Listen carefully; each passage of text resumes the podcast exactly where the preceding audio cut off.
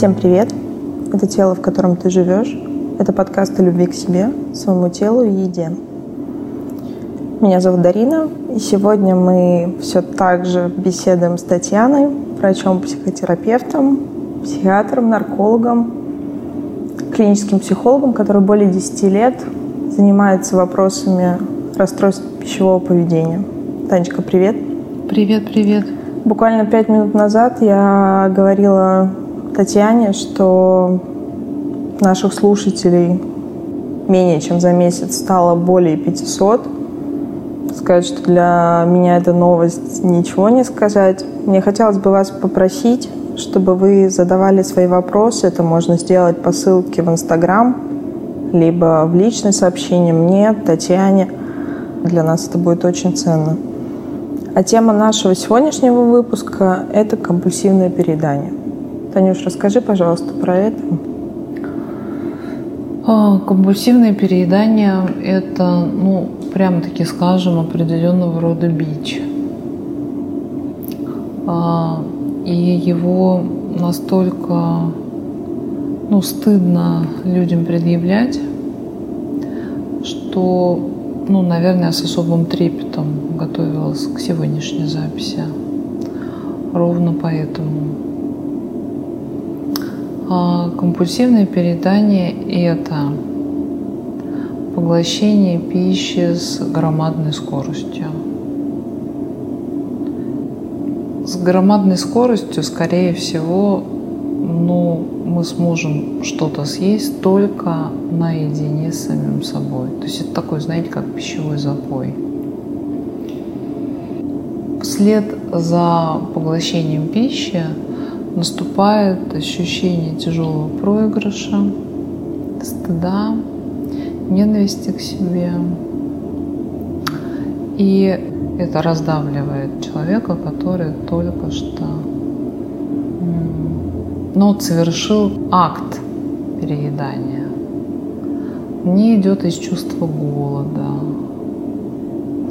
Он идет из абсолютно ну, такой какой-то нефизиологической точки.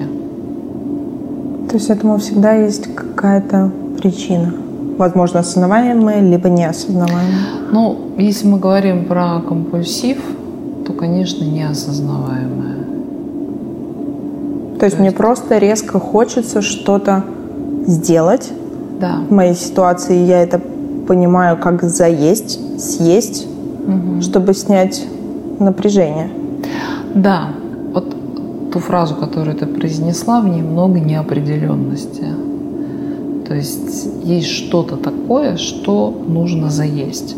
Вот, наверное, это самая важная метафора компульсивного переедания. Хочется ну, ввести такой термин в обиход наших зрителей, наших с тобой бесед. Алекситимия. Я не знаю, что я чувствую. И вот от этого непонятного, ужасного состояния, которое я даже не могу назвать, я его очень быстро бегу облегчать. Состояние настолько мучительное, настолько больное, но оно не названо, и оно как бы находится в тени. И поэтому съедается такое количество пищи, которое даже причиняет физическую боль. Что мои пациенты говорят о том, что я не могу дышать, мне больно. Я смотрю там сверху на огромный растянутый живот. То есть это настолько, получается, невыносимо это пустота, но какое-то вот это чувство неопределенности. Вот, вот какое-то чувство неопределенное, это и есть компульсивное переедание. Хорошо. Скажи, пожалуйста, ты ввела термин алекситимия. Насколько я знаю, это термин «снежная королева», да? То что мы ничего не чувствуем. Почему кто-то чувствует? Есть сверхчувствительные люди, а есть те люди, которые как будто бы заморожены. Но в них не меньше чувств но, получается, они не могут себе объяснить, что они чувствуют. Им кто-то не объяснил или это просто не заложено? Вряд ли это не заложено. Но так работает травма. То есть какие-то травмы приводят к снижению чувствительности. То есть это такая несовершенная реакция на то, чтобы не было больно.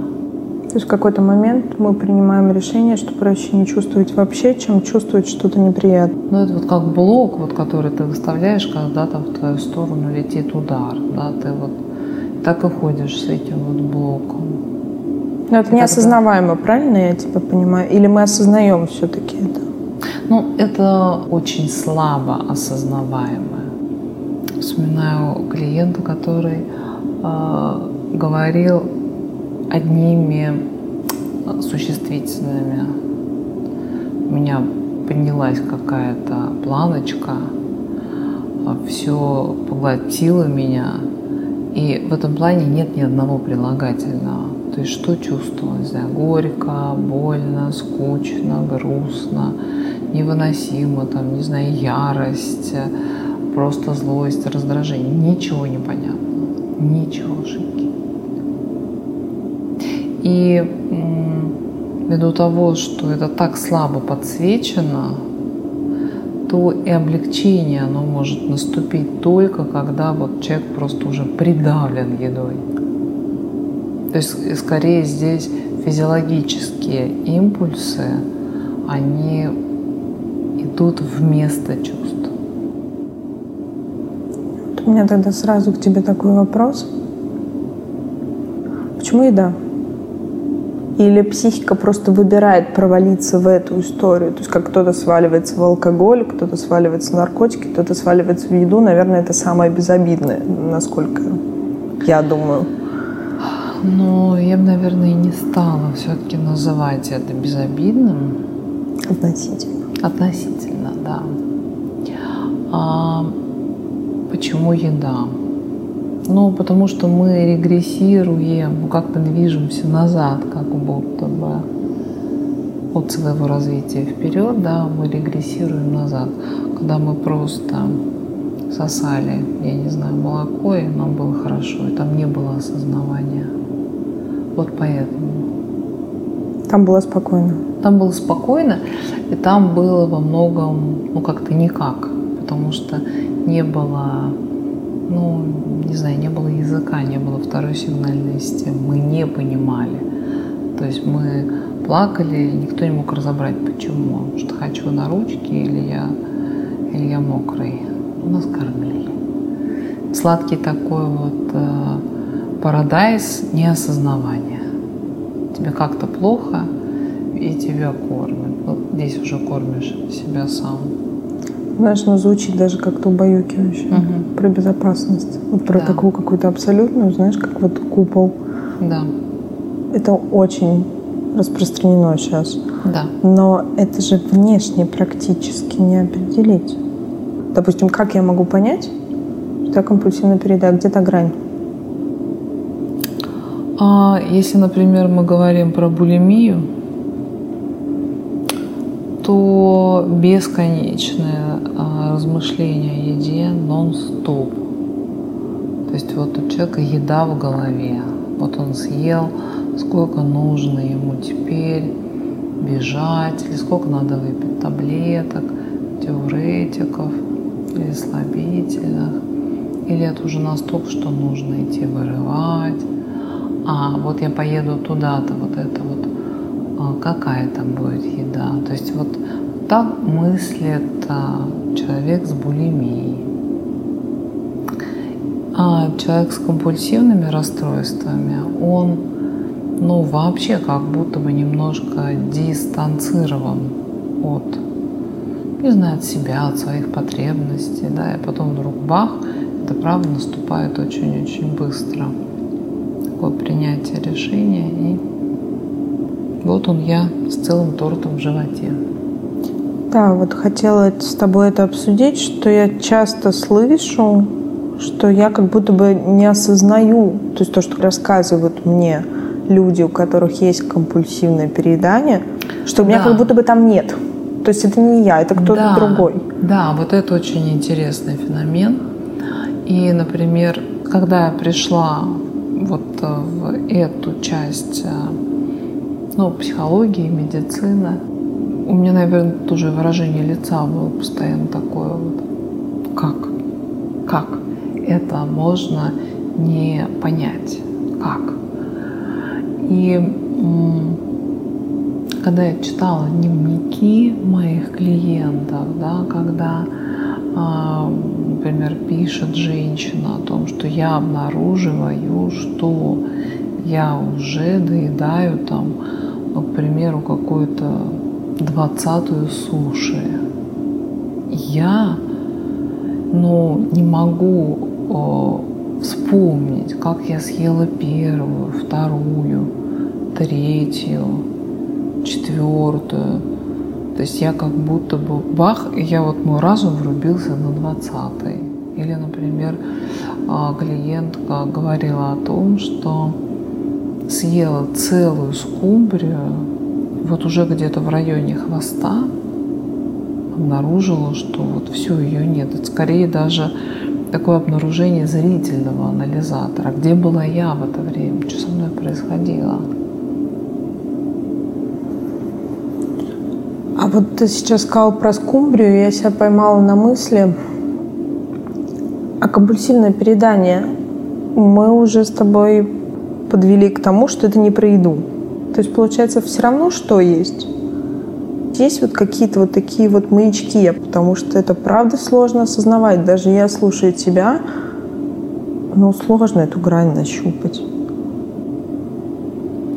А, в том-то и дело, что когда начинаешь читать литературу да, про компульсивное переедание и, например, обращаешь внимание там, на определенного рода сходство с а, пищевой зависимостью, да, то вот э, в компульсивности огромное количество непонятного этого триггера.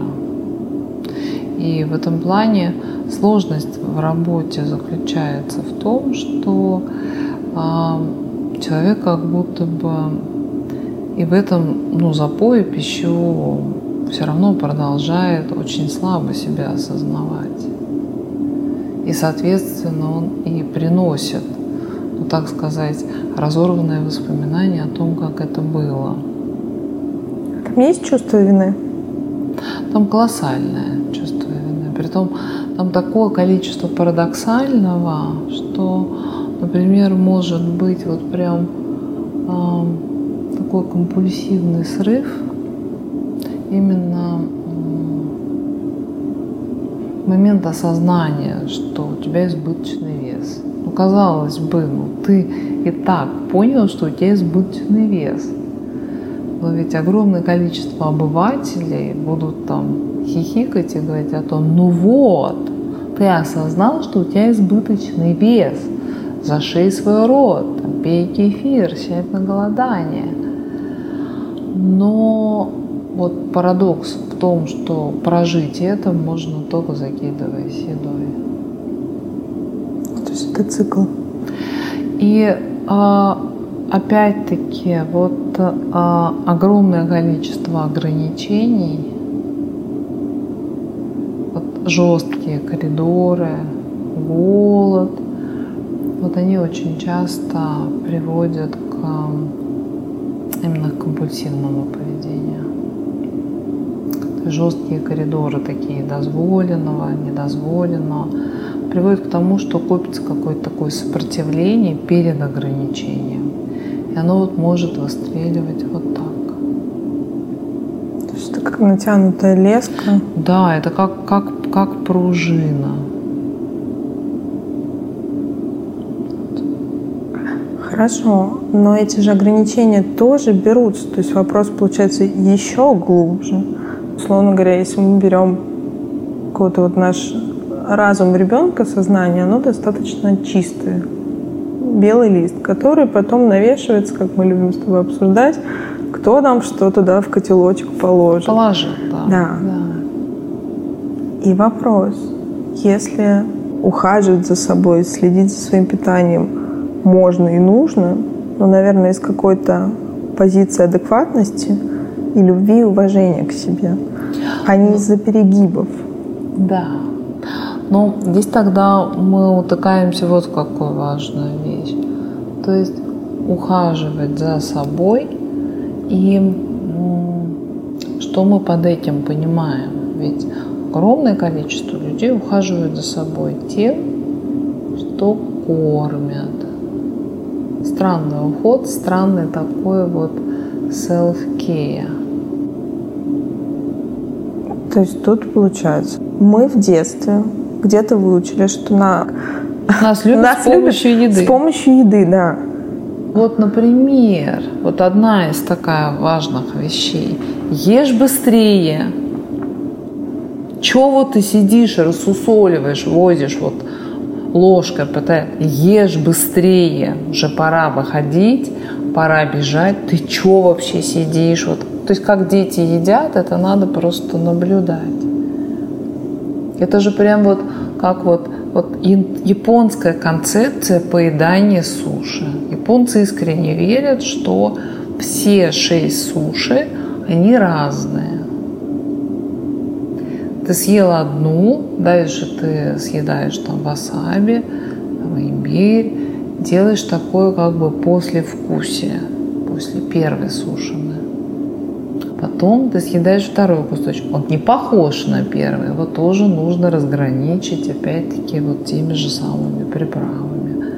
Но дети едят, вот если посмотреть на здорового психически ребенка, он замедлен в своем темпе, он ест, и прям видно, как эти вопросы выбора разворачиваются у него на лице – а хочу ли я следующую ложку? Ой, а может быть это уже лишнее, надо себя послушать. Но, но тут есть мир взрослых, у которых есть дедлайны, которые очень хотят везде успеть. Сейчас поколение такое ярмарки тщеславия. И вот начинается, давай быстрее.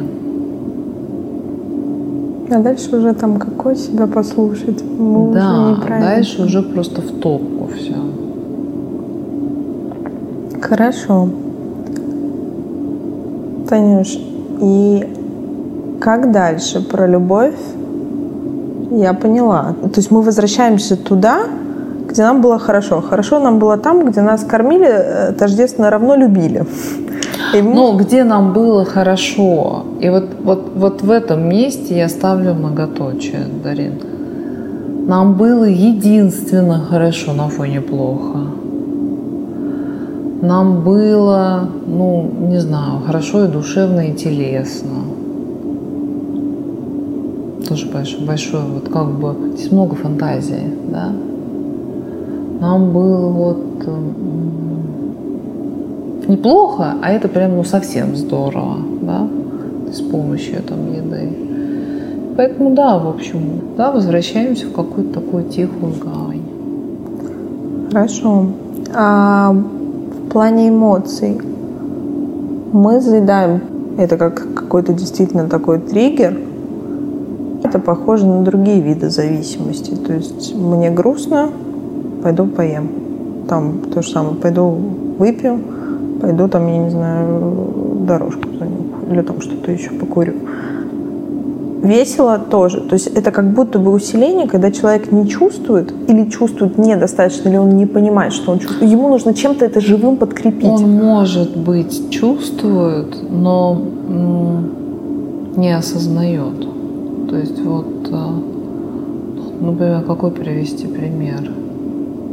Вот, например, клиент говорит, и у меня испарина появилась на лбу, подмышки мокрые. Я весь немножко даже подзадрожал. Говорю, может быть, вы испугались? Дальше пауза. То есть видно, что человек возвращается. Ой, ну, да, я испугался. Ну, то есть вот видно, что Человек перечислил даже какие-то физиологические признаки, но он не назвал чувства. ну, ведь что дает нам ощущение, что я испугался? Ну, я скажу вот за себя. Вот я испугалась. Значит, мне нужно найти кого-то, на кого я могу опереться. Так? Или я должна уйти из того места, где мне страшно. Или, не знаю, позвонить. Да, вот в моменте, где мне страшно. Если я этого не осознаю, если я говорю о том, что у меня мокрые подмышки, покрыты испариной, стучит сердце, как-то мне как-то не ок, то ну, тогда вообще непонятно что мне с этим делать, как, как мне обходиться этим. Хорошо, а как так получается, что мы перестаем в какой-то момент или не начинаем ну, осознавать ну, свои даже не начинаем. Не начинаем. Да. Ну вот расскажи про это. А, как? Ну вот мне очень нравится эта история про то, как воспитывать детеныша, да, вот этот вот механизм активного слушания. Ну вот там, не знаю, бежит к тебе ребенок, там глаза выпучены, да, он кричит, там, ты испугался. Ну, в норме, да, там. Или, например, там, не знаю, швыряет игрушку, капризный, да, ты злишься. Ну, в целом, да, родитель же, ну, подсвечивает и намечает вот эту вот идентификацию. Если родитель сам не в контакте, он будет еще стараться, что рыдаешь ты, что, что потерял, все фигня. Ну, то есть вот так вот и ребенок приучив, приучается с детства эти чувства подавлять, не проживать, не разделять и подавлять. Ну вот это одна из форм вместо ну, даже я так скажу, Дарин, вот есть рекордсмены книги рекордов Гиннесса. Люди там за 300 килограмм. И там огромное количество компульсивного переедания.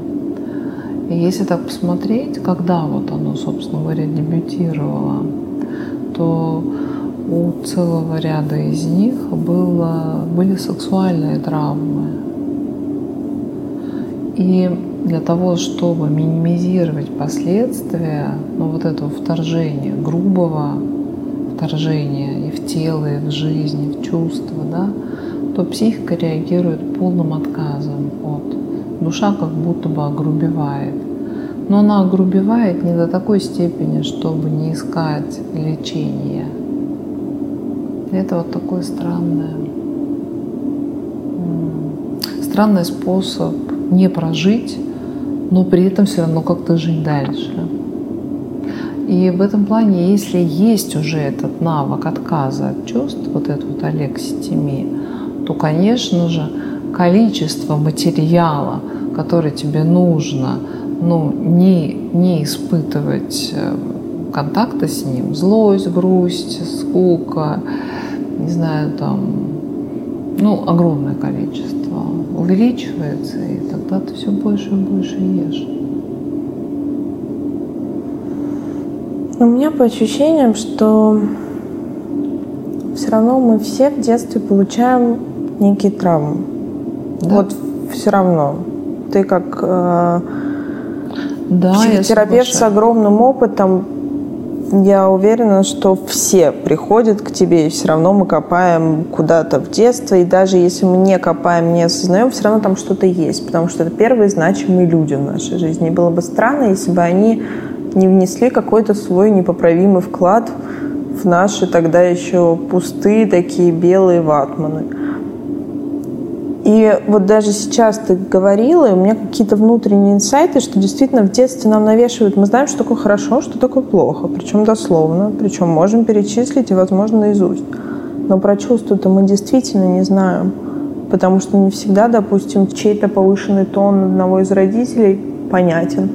Это про злость, про испуг, про страх, то, что я вижу даже на улице часто Мама кричит на ребенка, она испугалась, что он куда-то упал, побежал, что-то. Но вопрос, она злится, она испугалась, она расстроена, она разочарована. То есть там огромное количество... Недосказанности, да. неясность. И ребенок так и остается с этим вопросом. И да. есть факт, что мама кричала, значит, я сделал что-то плохо. Правильно я помню, что есть даже таблица да, чувств, палитра эмоций. Да. Ну вот я, мне кажется, буду очень счастливый человек, если я хотя бы штук 10-15 из них смогу назвать. Я думаю, что такие, как я, большинство. Ну, я хочу, ну так немножко с какой-то очень своей патриотической позиции, ну, про комментировать. Ну, 20 век по нам, да, по, условно говоря, русским прошелся капитально. И отказ от чувств, он был, ну, я, наверное, рискну сказать, ну,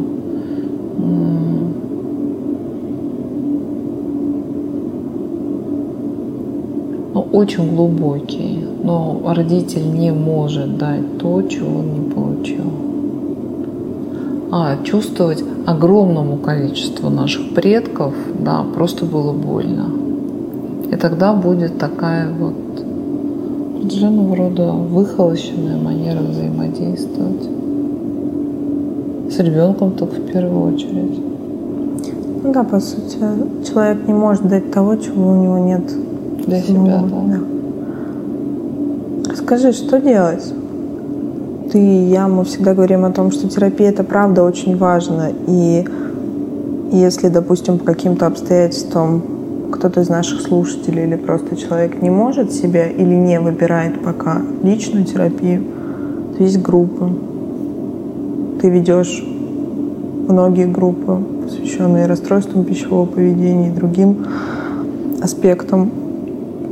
Также есть много ресурсов, курсов, но можно ли как-то начать вот этот путь к себе самостоятельно?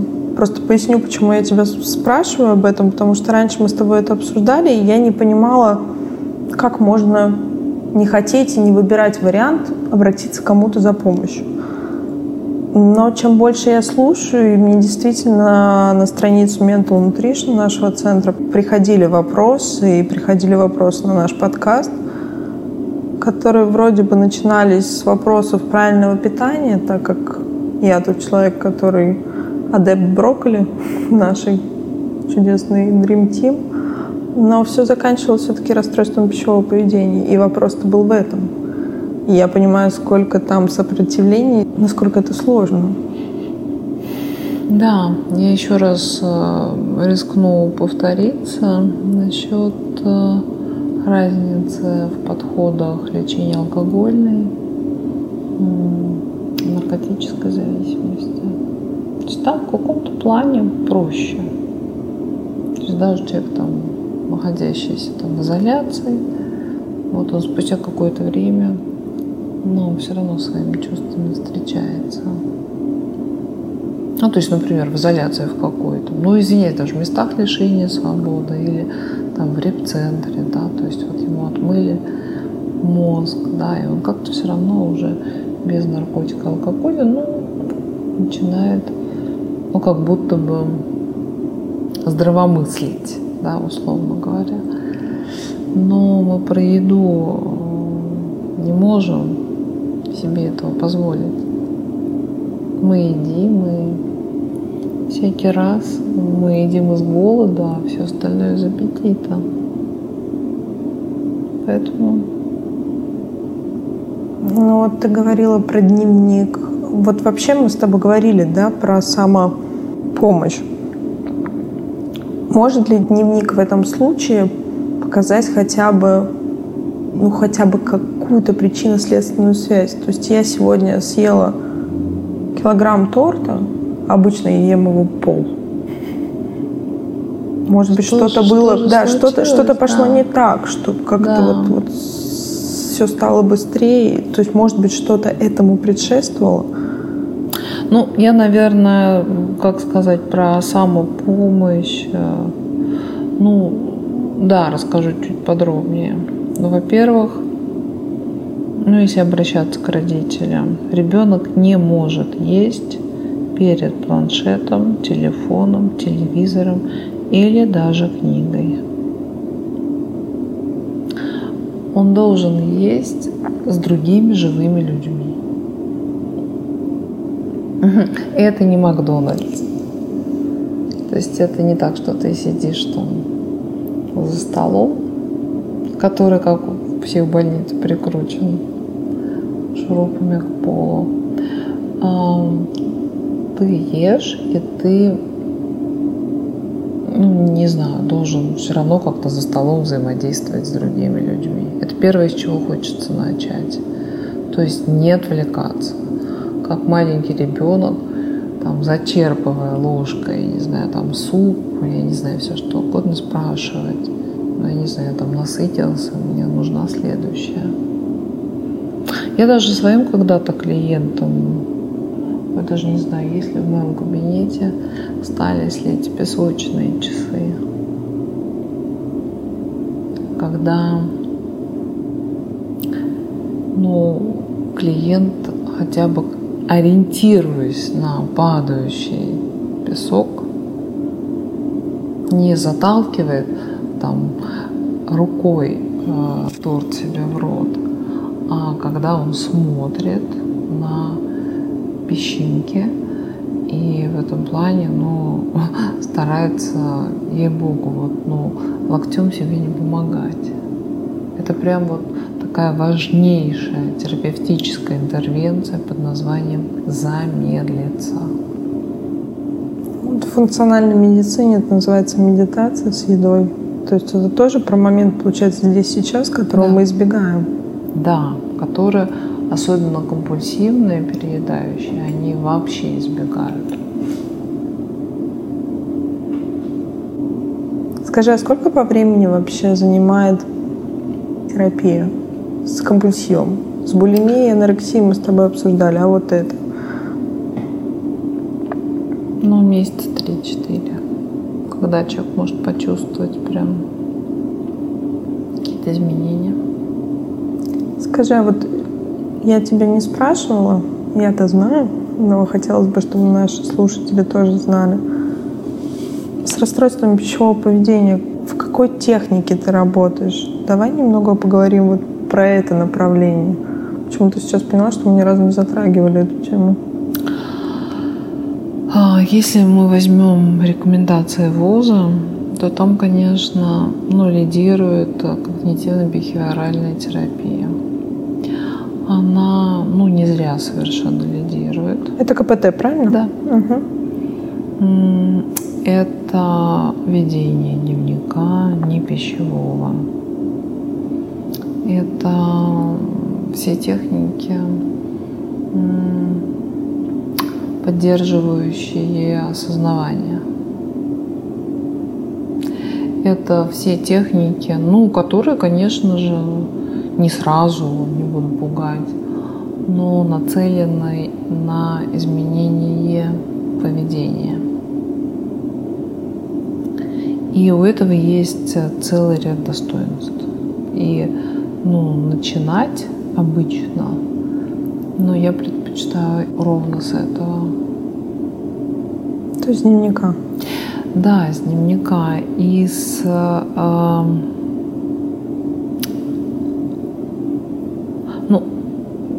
человек ведет дневник. Он ведет дневник не того, что он съел, да, а он ведет дневник чувств, мыслей. Да, и там, конечно, будут в том числе и ну, какие-то, условно говоря, там пищевые достижения.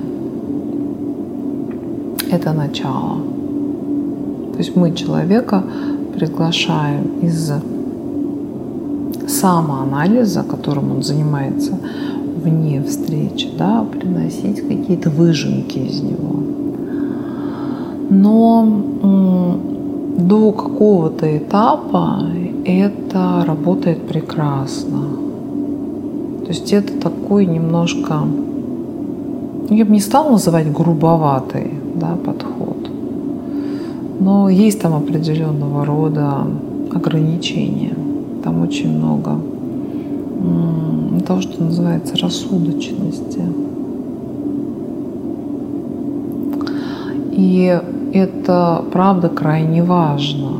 Я не готова там прям обесценить. Но Дальше э, следующим этапом идут уже техники, которые поддерживают чувственность, чувствительность, что с этими обнаруженными чувствами быть, да, и все-таки с кем их разделять, самим только собой, или все-таки ну, другим людям тоже можно принести, там, поплакать о каких-то вещах там совместно.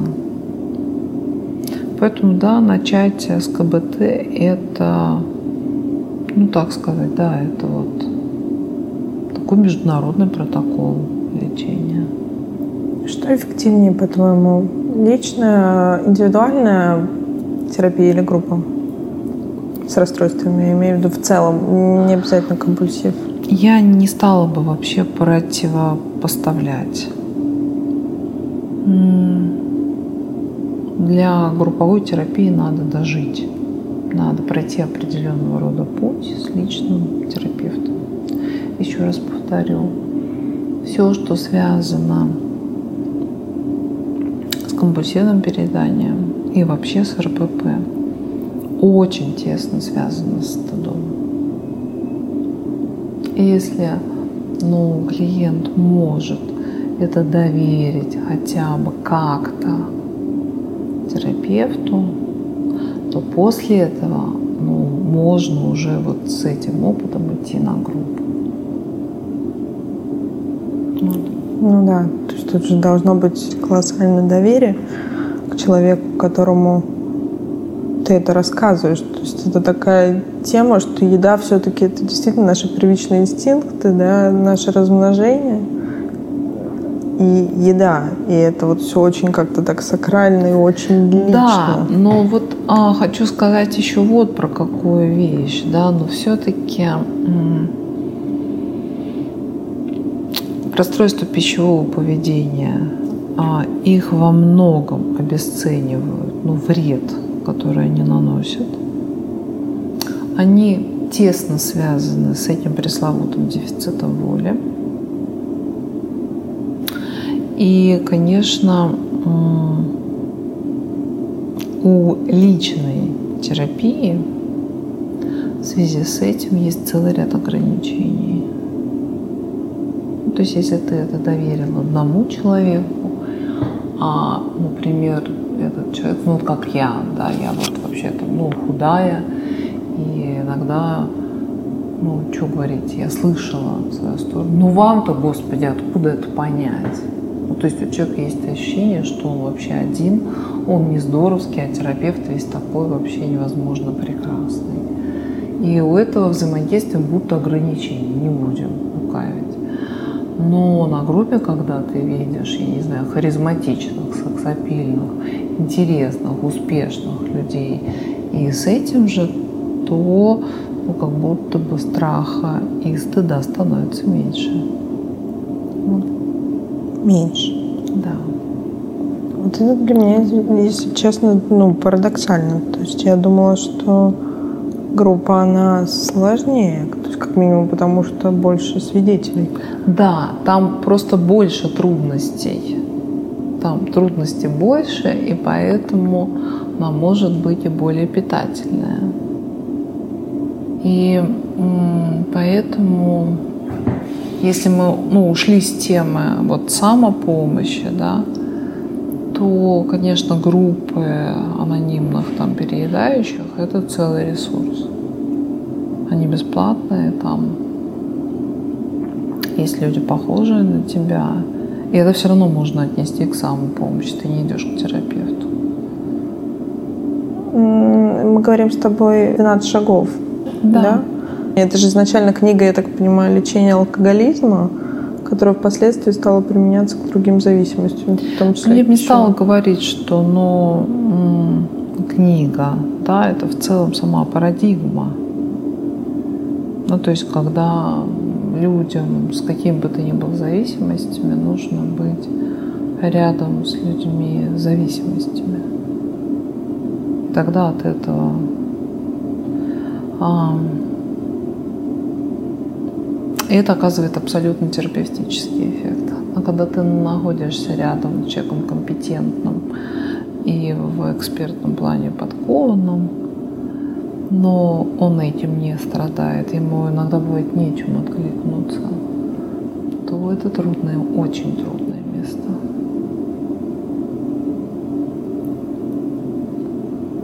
Ты применяешь со своими клиентами как раз-таки, опять возвращаясь к своей любимой палитре эмоций. То есть что я хочу понять? Терапевтично ли это знакомство с эмоциями в целом? Мы не можем себе объяснить, но когда мы, допустим, читаем, как будто бы ты начинаешь на себя это примерять.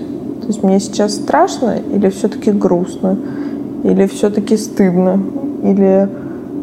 То есть про что это? Мне кажется, ну, это очень... ну, наверное, а, когда особенно вот, ну, я еще раз вот верну нас назад, когда начинаем мы работать, например, в когнитивно-бихевиоральном ключе, то, конечно же, я выдаю этот э, ну, такую как шпаргалку по эмоциям, и человек, э, ну, опираясь на нее, там, в тиши ночной, ведя свой дневник, он ну, хотя бы имеет вот ну да, это к вопросу об образовательной роли психотерапии. Там образовательной роли достаточно. Но, конечно, уже дальше, особенно там уходя в какие-то там техники, ну, гештальт, например, подход, то там, конечно, мы ну, говорим про эмоции, которые рождаются здесь и сейчас, там, ну, между нами. И, ну, да, я спрашиваю, там, стыдно ли там про там, передание, там, говорить лично мне. Ну, когда вот я кажусь человеком вполне себе далеким от этого, да. И это самая сложная, наверное, часть э, работы с этими пациентами, потому что они готовы уйти в эбаутизм. Они готовы рассказывать о чем угодно, о Марии Ивановне, о Путине, а, там, о, не знаю, о сложностях, о ковиде, о чем угодно, но только не про себя и не про свои чувства. Вот в этом иногда сложность, да, что ты как-то как а, дрессировщик, который вот там, не знаю, дрессирует каким-то непонятным трюком, да. И здесь, конечно, ну, личная проработка очень важна. Да, интересно. А вот скажи, мы с тобой говорили ранее про булимию, опять же, и анорексию, и mm-hmm. определили, что все-таки чаще этим болеют женщины. Mm-hmm. А вот такая особенность, как компульсивное переедание. Там меньше гендерных различий. То есть я почему задаю опять же этот вопрос, потому что весь наш подкаст, я поймалась недавно на мысли, сегодня пятый выпуск, ну и, в принципе, наш центр, он как-то я невольно все равно его ориентирую на женщин. Но это было ровно до того момента, пока у нас не появился, собственно, вопрос читатель, человек, который читает. А, кстати, он э, в ответ на твой пост mm-hmm. задал вопрос. Директ это был мужчина. И тут я осознала, что, наверное, это абсолютно неправильно. Как-то невольно, даже не невольно, неосознаваемо ориентироваться на женщин. Вот скажи, мужчины же тоже сталкиваются с этой проблемой, именно передания? Ну, мужчины еще как сталкиваются. И это как раз а, вот про компульсивное переедание, да это для мужчин особенно вот, не знаю, а рус, может быть, да, очень характерно и очень свойственно, как будто бы отказ от собственных чувств – это вот прям знак равенства, мужества. Вот он там не носит своими там эмоциями, своими болями из детства – такой мужик. Ну, но опять же, это, он это игнорирует. Нашего, да, да, то есть он просто. игнорирует свои чувства, он хорошо этому научился, и на тебе бонус за это переедание. Это я помню, как-то мы общались с одним знакомым, и я посоветовала ему терапию, будучи фанатом терапии. И он мне сказал очень фразу, она как-то мне так очень откликнулось. Он не сказал «нет». Знаешь, обычно вот у мужчин эта реакция «мне не нужно, мне нет потребности». А он меня спросил фразу «Дарин, я боюсь, что я узнаю о себе что-то что такое? такое, что я не смогу выдержать. Я жил 40 лет своей жизни там Да. с этим, я не уверен, что я готов что-то менять. Я этого просто боюсь. И тут сейчас уже разговаривая с тобой, я в очередной раз подтверждаю, что мы боимся столкнуться с этими чувствами. Но, к сожалению, или к счастью, наступает такой момент, когда бегать от них уже совсем не вариант. Когда уже Когда прижимают. просто вот уже невозможно. Это просто такой момент бывает у всех. Ну да, наверное, наша в этой ситуации ответственность в том, чтобы относиться к себе с такой любовью и заботой, чтобы не доводить до той черты, когда уже не остается, знаешь, маневра. Ну, я хочу сказать, что вот этот э, момент, когда уже нет никаких вариантов, да, нужно только идти и сдаваться, он оказывается самым ресурсным. То есть капитуляция это все-таки начало победы, вот если честно. Есть когда люди, ну, приходят, и они уже говорят о том, что у меня болит все внутри, я не могу больше ничего туда класть. Мне настолько дико, мне настолько больно уже. Вот, то есть еда это просто моя боль. Она уже не радость, ни, ни что. Просто плохо. И да, вот в эти моменты хочется сказать, ну, хорошо, что хоть сейчас. Ну да. То есть этот момент, э, не надо как раз вот себя кормить этими историями, что, боже ж мой, как поздно все. Если, ну, как бы пришел, значит, уже здорово. Ну да, это уже половина Да, дела. уже, Осознать, учитывая, что там с осознаванием тоже, ну, да. мягко говоря, не все гладко, то это уже... Иногда бывают интересные моменты, когда, например, клиенты, находясь в терапии какой-то период времени, ну, правда, я стараюсь вот эту тему как раз с едой, даже если человек пришел вообще не про еду, он там пришел, например, про какие-то свои там семейные сложности, я про еду все равно спрашиваю, ну, потому что столько лет проведя, блин, в этом уже невозможно не удостовериться, что как человек ест, как он, грубо говоря, проживает контакт с пищей, да, для меня в этом огромное количество терапевтической информации.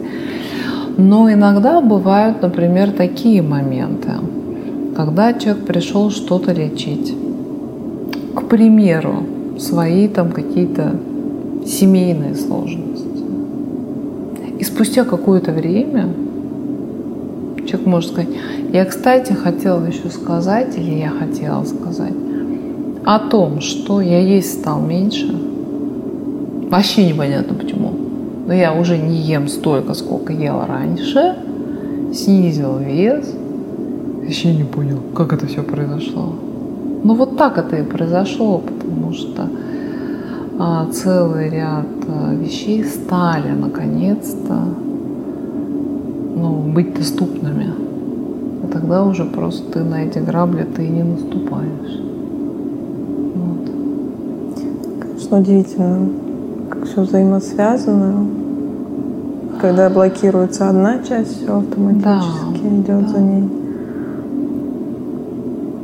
И ну, очень часто такие вот, ну, конечно, там не, не- не случайные выздоровления случаются таких а, сложных моментах, когда, например, там работали с темой злости, да, или, например, ну, грубо говоря, как-то обсуждали тему там секса.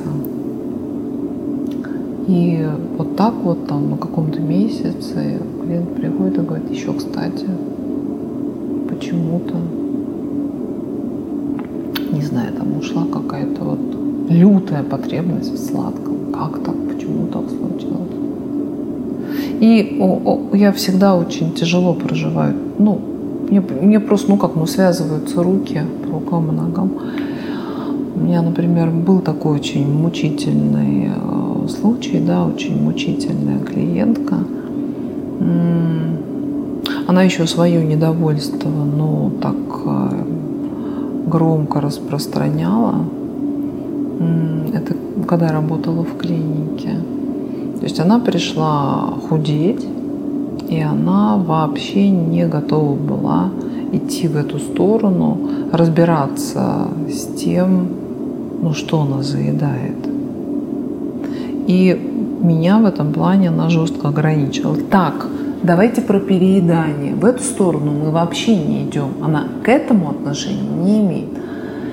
И ну, на все мои попытки, ну, как-то все-таки вернуть целостность, чтобы тело это было, ну, как бы в союзе с головой, а голова там, ну, я не знаю, действия и разум был в контакте с чувствами, она это, в общем, четко все препарировала ну, капитально не соглашалась и упрекала меня в том, что я не так, так сказать, трачу ее деньги.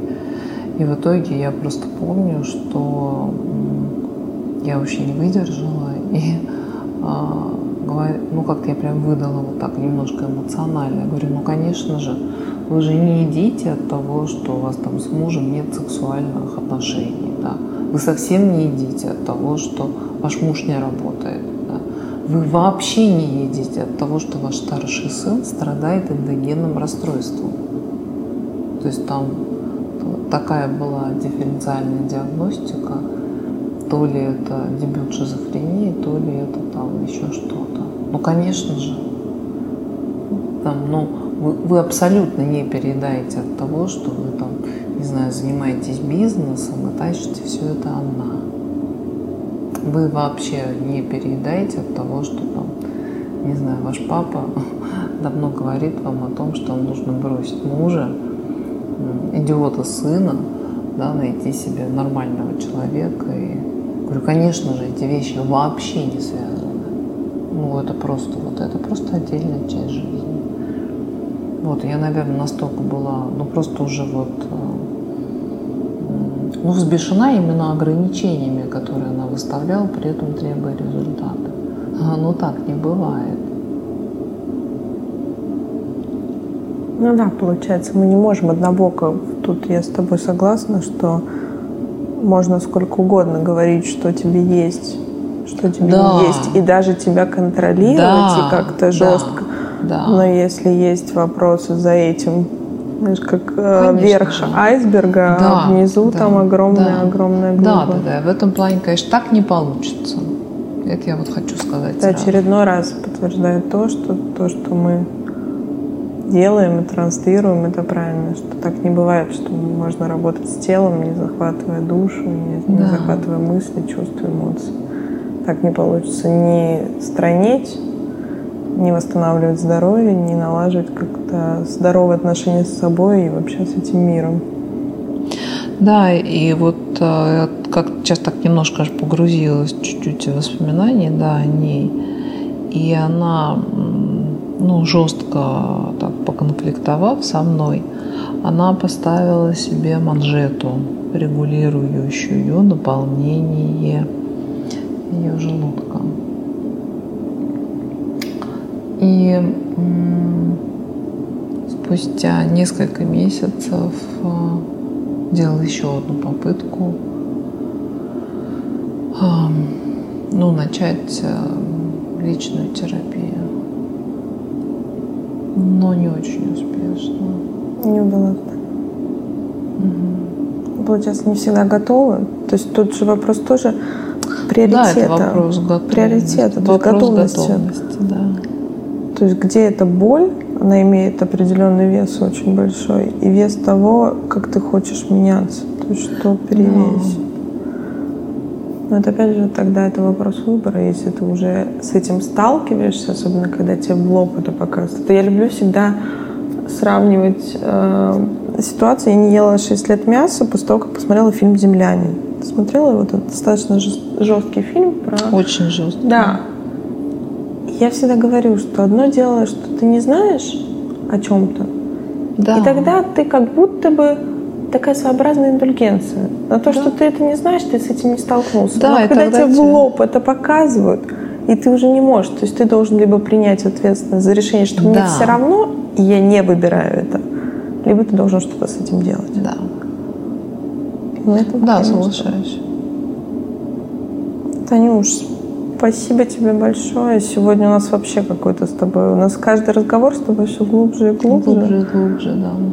Спасибо тебе. С нами была все так же Татьяна Трифоловская, врач-психотерапевт, психиатр, нарколог, гештальт-терапевт, клинический психолог с огромным опытом работы с расстройством пищевого поведения и просто наш чудесный специалист команды Mental Nutrition Center. Также еще раз повторю, что можно задать вопрос Татьяне, любые, как нам директ, ей в директ, в Инстаграм, WhatsApp. Мы будем рады, правда, это будет очень ценно. И спасибо еще раз, что вы нас слушаете. Спасибо, что дала возможность, ну, всерьез как-то по размышлять на эту тему. Как-то, может быть, хоть как-то косвенно, да, но давать какую-то определенность в этом вопросе. Мне кажется, это очень ценно та информация, которую ты даешь, Помнишь, когда мы с тобой вначале определяли, у нас с тобой сегодня вообще глубокий разговор, mm-hmm. когда мы с тобой определяли цель этого подкаста, чтобы хотя бы один человек услышал, ему откликнулось. Да. Ну вот, судя по тому, сколько людей нас слушает и слушает повторно, я там подглядывала, то, наверное, кому-то откликается. Это, наверное, тот результат, который равно 100%. Да. Поэтому я безмерно тебе благодарна, потому что если бы не ты, этого подкаста ну, его бы точно не было. Таким точно. Это был подкаст «Тело, в котором ты живешь». Это подкаст о любви к себе, своему телу и еде. Всем пока.